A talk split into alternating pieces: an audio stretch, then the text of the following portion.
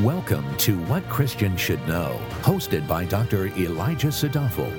This podcast equips you with clarity and meaningful answers about God, the Bible, and your Christian life. Now, here's Dr. Sadafel.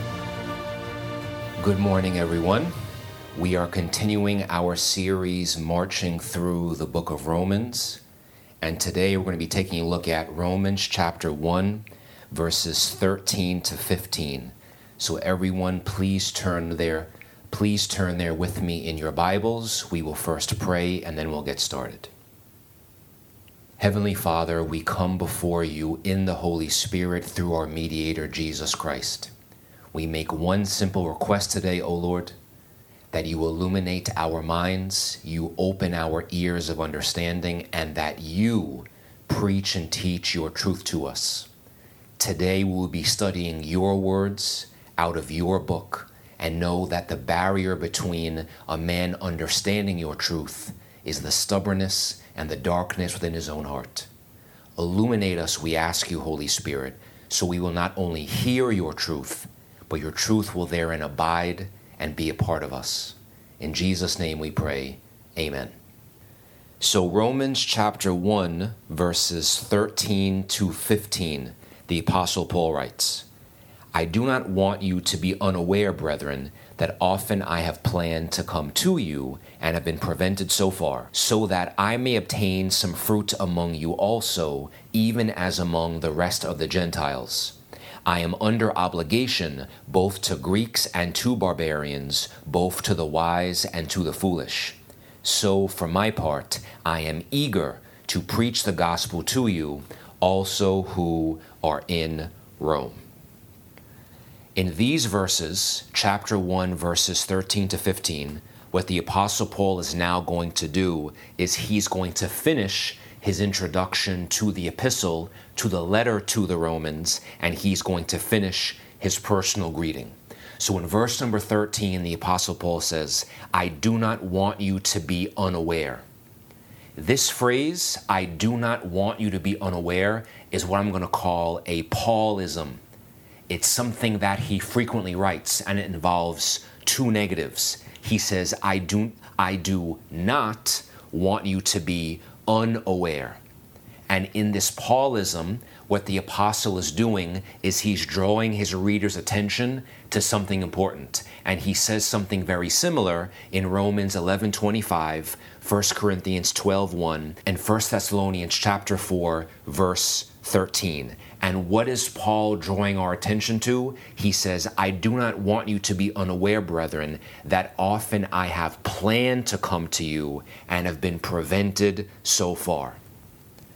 Paul was drawing our attention to the fact that he had planned to visit the church at Rome, but in some way, shape, or form, he was prevented, telling us that Paul's desire that Paul's yearning that the effort was not lacking, but the opportunity was.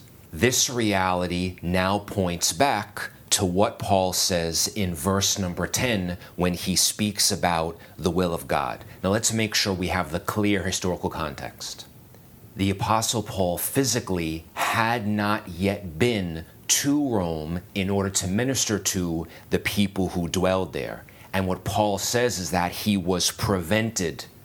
And this word in Greek means either to forbid or to hinder. Now, the text never says, Paul never explains to us how he was prevented. He never explained to us what was happening within or without that let him know that God was preventing him from going. All we know is that the Apostle Paul had a yearning, he had a desire, and that desire was for something good to go and preach and teach the gospel, but in some way, shape, or form, God prevented him. Now, this transitions us into a very important point that oftentimes in our Christian life, God can and will prevent us from doing things. And the question now is why does God prevent? Or why does God hinder the efforts of his people? Now, it's clearly obvious that God will, as our loving Father, frustrate or hindering us from doing evil because in the end when we sin or do evil the one the one who ends up getting hurt is ourselves. But Paul wanted to do something virtuous. He wanted to do something in God's will to preach and teach the gospel but he was prevented. So generally speaking now why does God prevent or hinder the efforts of his people? These are some general reasons. One reason is because because our purpose, although it may be virtuous, is not his purpose. Another reason is that we are ready, but other people aren't.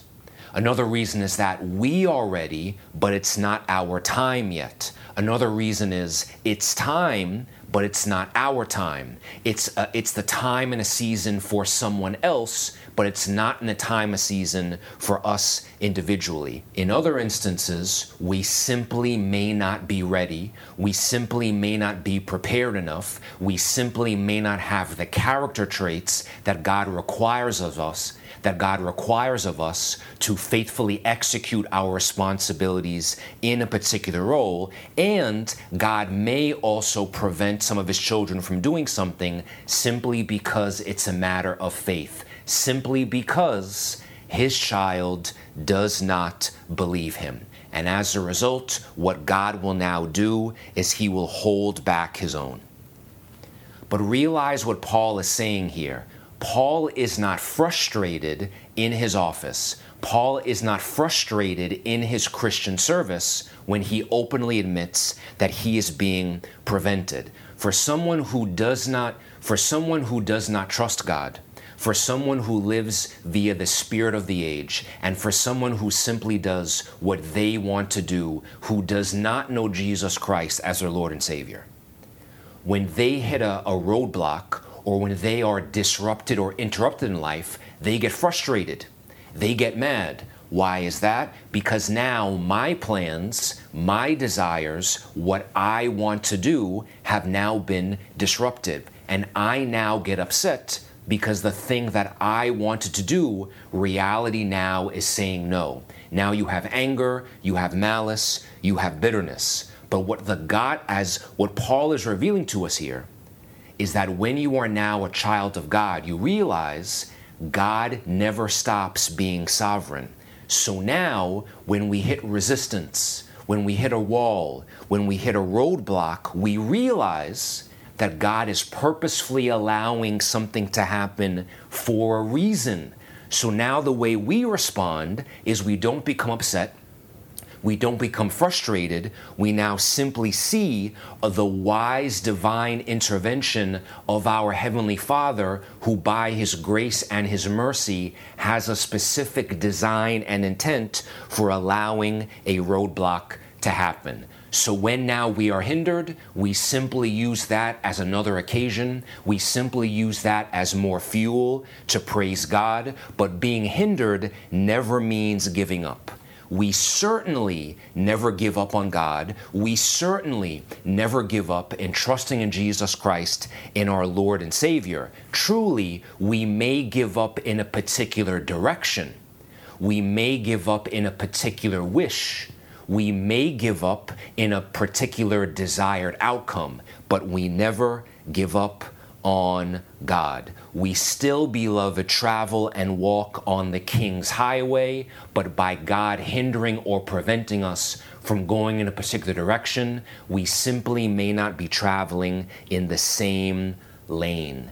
Because look at, again, let's all go back to the historical context.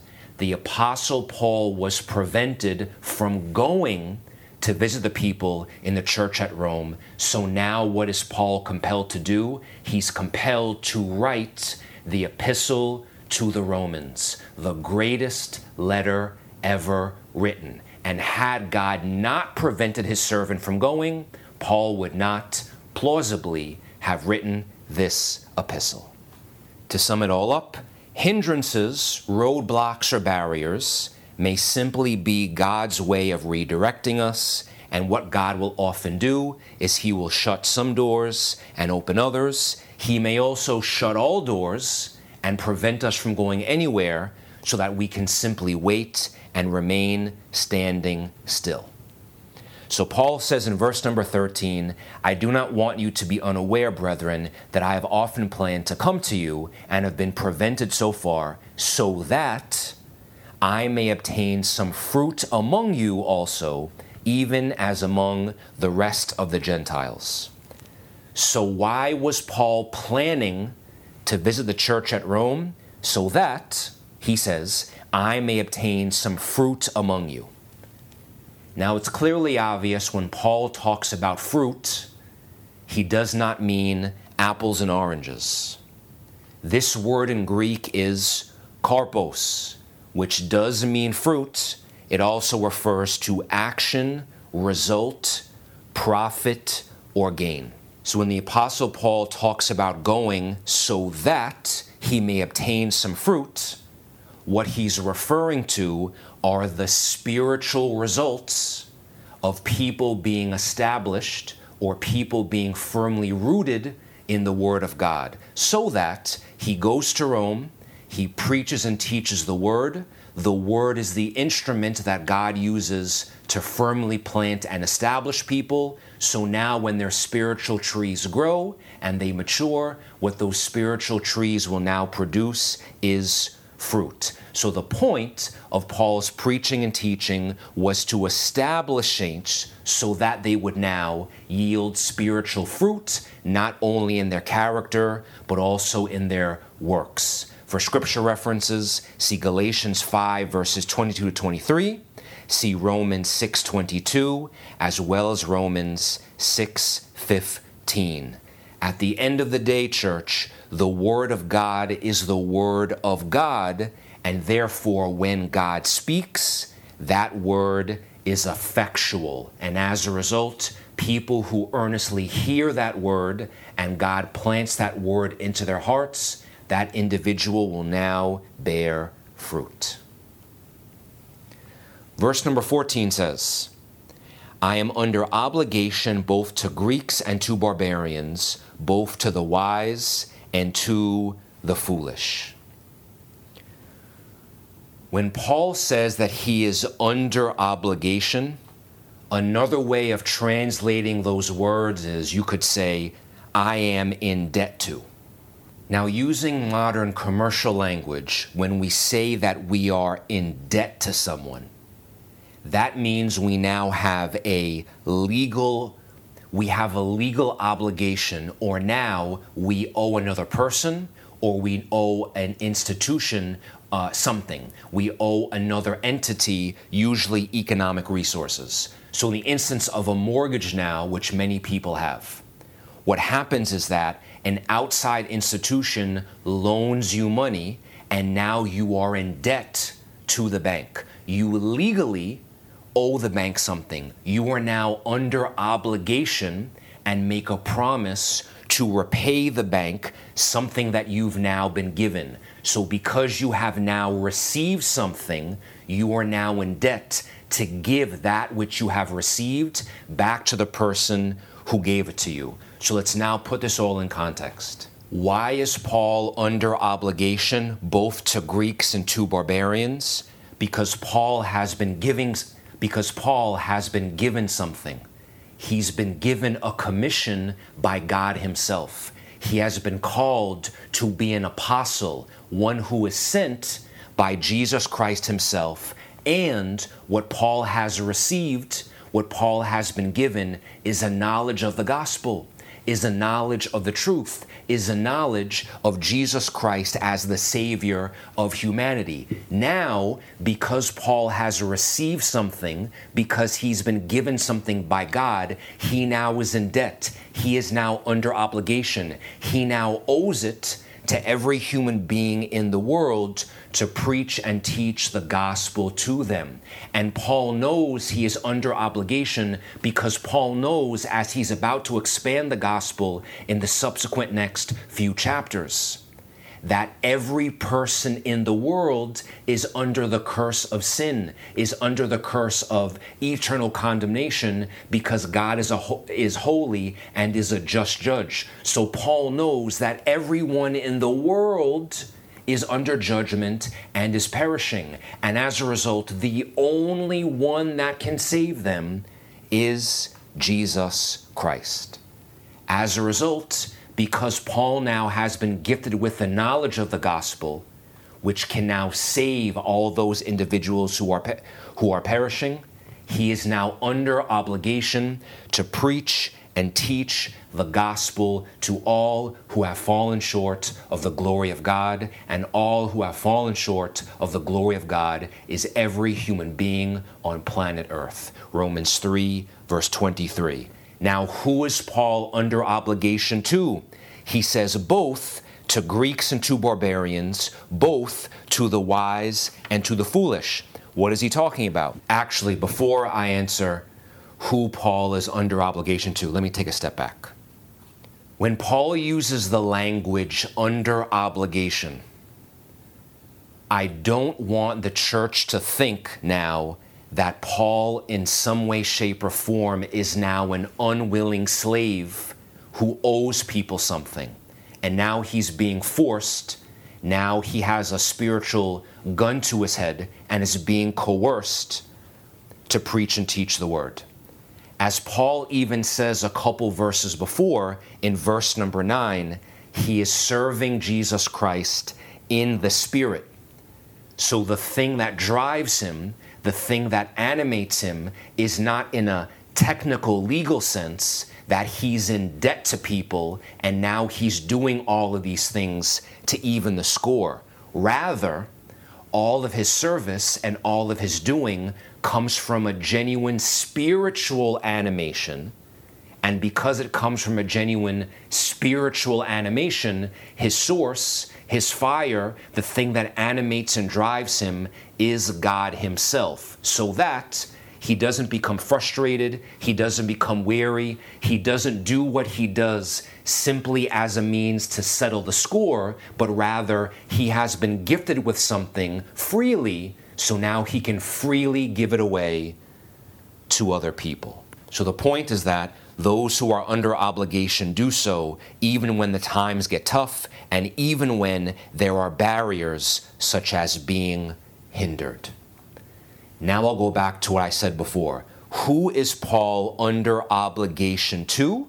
And the text says he is under obligation to the Greeks and the barbarians, the wise and the foolish. What is Paul saying here?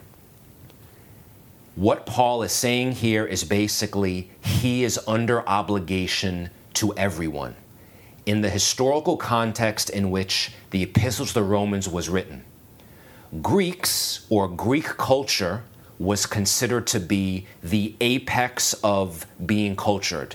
So if you spoke Koine Greek and you were immersed in the ways and customs of the Greeks of the day, you were considered to be cultured. If you did not speak Greek and were ignorant of the ways of the Greeks, you were labeled a barbarian. That the word back then doesn't ca- doesn't carry the same negative connotations as it does now. Back then, if you were a barbarian, that simply meant that you did not speak Greek. So in the world back then, you were either Greek or a barbarian. So when Paul says, I'm under obligation to Greeks and barbarians, that essentially includes all human beings on the face of the planet. When Paul says that he's under obligation to the wise and the foolish, the Bible basically says you are either wise or you are either foolish. So when Paul says I'm under obligation to Greeks, barbarians, wise, and foolish, he's basically now making distinctions based upon nationality and culture and saying everybody everywhere, those are the individuals that I am under obligation to. And because now Paul was entrusted with particular talents, with particular knowledge, he now felt that compulsion to engage everything he's been gifted with into his master's service. So, as Jesus tells of the parable of the slaves who were each given talents in Matthew chapter 25, verses 14 to 30, the lesson he tells us there is that basically, to whom much is given, much is expected. So, if we consider where Paul came from, he used to be a Pharisee. He was essentially operating with a depraved mind, calling right that which was wrong. What does God now do? God, by his grace, now turns Paul completely around and doesn't condemn him, but rather now commissions him to be an, an, apostle to the Gentile world. Paul was given a lot. He was not only given saving grace by Jesus Christ himself, he was also given a particular commission to build up and lay the foundation for the first century church. Paul therefore knew he was given much, and now he has to discharge all of those resources into his master's service. So I say all that to say if the Apostle Paul was not under obligation to Greeks, barbarians, to the wise, and to the foolish, he would now be guilty of being a poor steward. He would now be guilty of receiving much, but now not discharging all those resources into his master service. At the end of the day, church, as, as Jesus says himself in Luke chapter 12, verse 48, to whom much is given, much is expected. Therefore, those who have much know they have because of God, and now put it to good use for God's glory. We should think about that simple fact whenever we desire anything. Whenever we desire something big, whenever we desire something great. Because from our human perspective, we tend to think, I want X, Y, Z. But we fail to realize that if God ever does XYZ, He's now more so concerned with what we're going to do with it. He's now more so concerned with how are we going to be proper stewards of those resources in, in order to honor and glorify Him, not to honor and glorify ourselves. The final point I'll make about this verse is this Paul is under obligation to both Greeks and, Mar- and barbarians, and both to the wise and to the foolish. This tells us that Paul is under obligation to the whole breadth of humanity. People who are very smart, people who are not so smart, people who are cultured, people who are not cultured, people who have a lifestyle similar to Paul's and people who live in a manner and people who have a way of life that's completely alien to Paul. But since Paul now is under obligation to preach the gospel to all of them, what this now tells us is Paul's effectiveness as a teacher is now going to be intimately related to how well he can relate to everyone. Because if he's going to preach the gospel, he's not going to preach the gospel just to Greeks.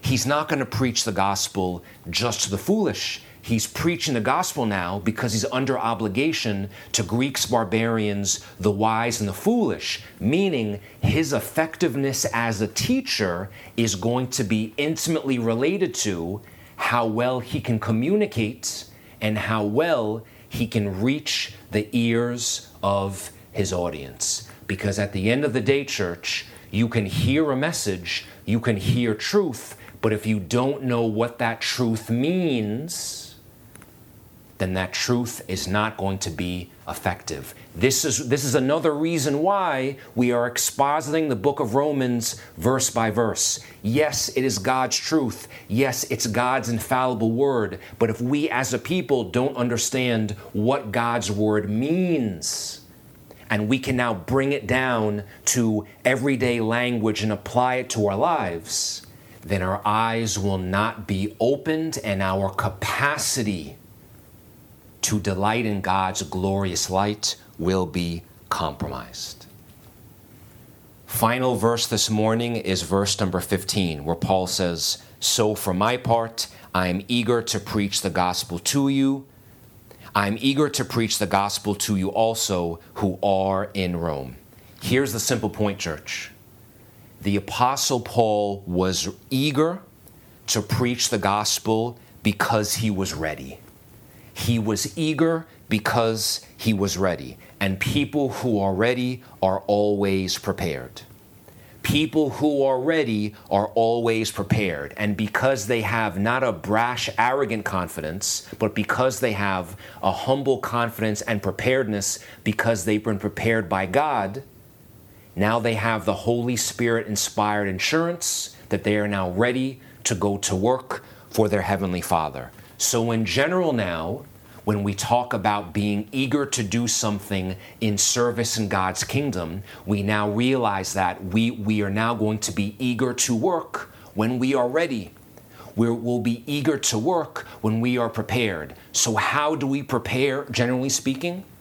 We prepare by always having dedicated private Bible study time. We prepare by making sure God's Word prepares us. We prepare by never neglecting dedicated private time each and every morning in our prayer closets. We prepare by always interacting and engaging with people in a Christ like, godly manner, not knowing and realizing what God has intended for the relationships that we have in our life. Essentially, beloved, we will be eager when we are ready, and we will be ready when we are prepared. When we always keep God's glory in mind and always live step by step and day by day, cognizant that eternity matters more than the present and that tomorrow is not guaranteed. So if we're always preparing, even if something catches us by surprise, if we always never neglect our relationship with God and immersing ourselves in the, in the, Word and fellowshipping with the saints and making sure that we are communicating to, to God through prayer, we will now have a general state of preparedness in our Christian life and therefore be ready to serve when God's timing comes to pass and He calls us into service. The final thing I'll say is that what was the Apostle Paul eager to do? To preach the gospel. And Paul was eager to preach the gospel because in the preaching of the word, God puts forth his power to save. And as Paul will say in the next verse, verse 16, the gospel is the power of God unto salvation for all those who have faith in Jesus Christ. So, of course, to a man who knew that the world was perishing and the one who could save them is Jesus Christ, of course, he was eager to preach about the one who is Savior and Redeemer of all humankind. Precious Lord, we thank you for the time that you have allowed us to spend sitting under and hearing your word and ask you, O oh Lord, to implant now in our hearts a sense of a sense of urgency so we will always be prepared, so we will always be ready. So when your timing has come to pass, precious Lord, we may individually present ourselves as well equipped and eager to serve and honor you, all for the glory and all for the honor of our Heavenly Father. Amen. Thank you for listening. For more valuable resources, including a bookstore and online Bible study, visit wcsk.org.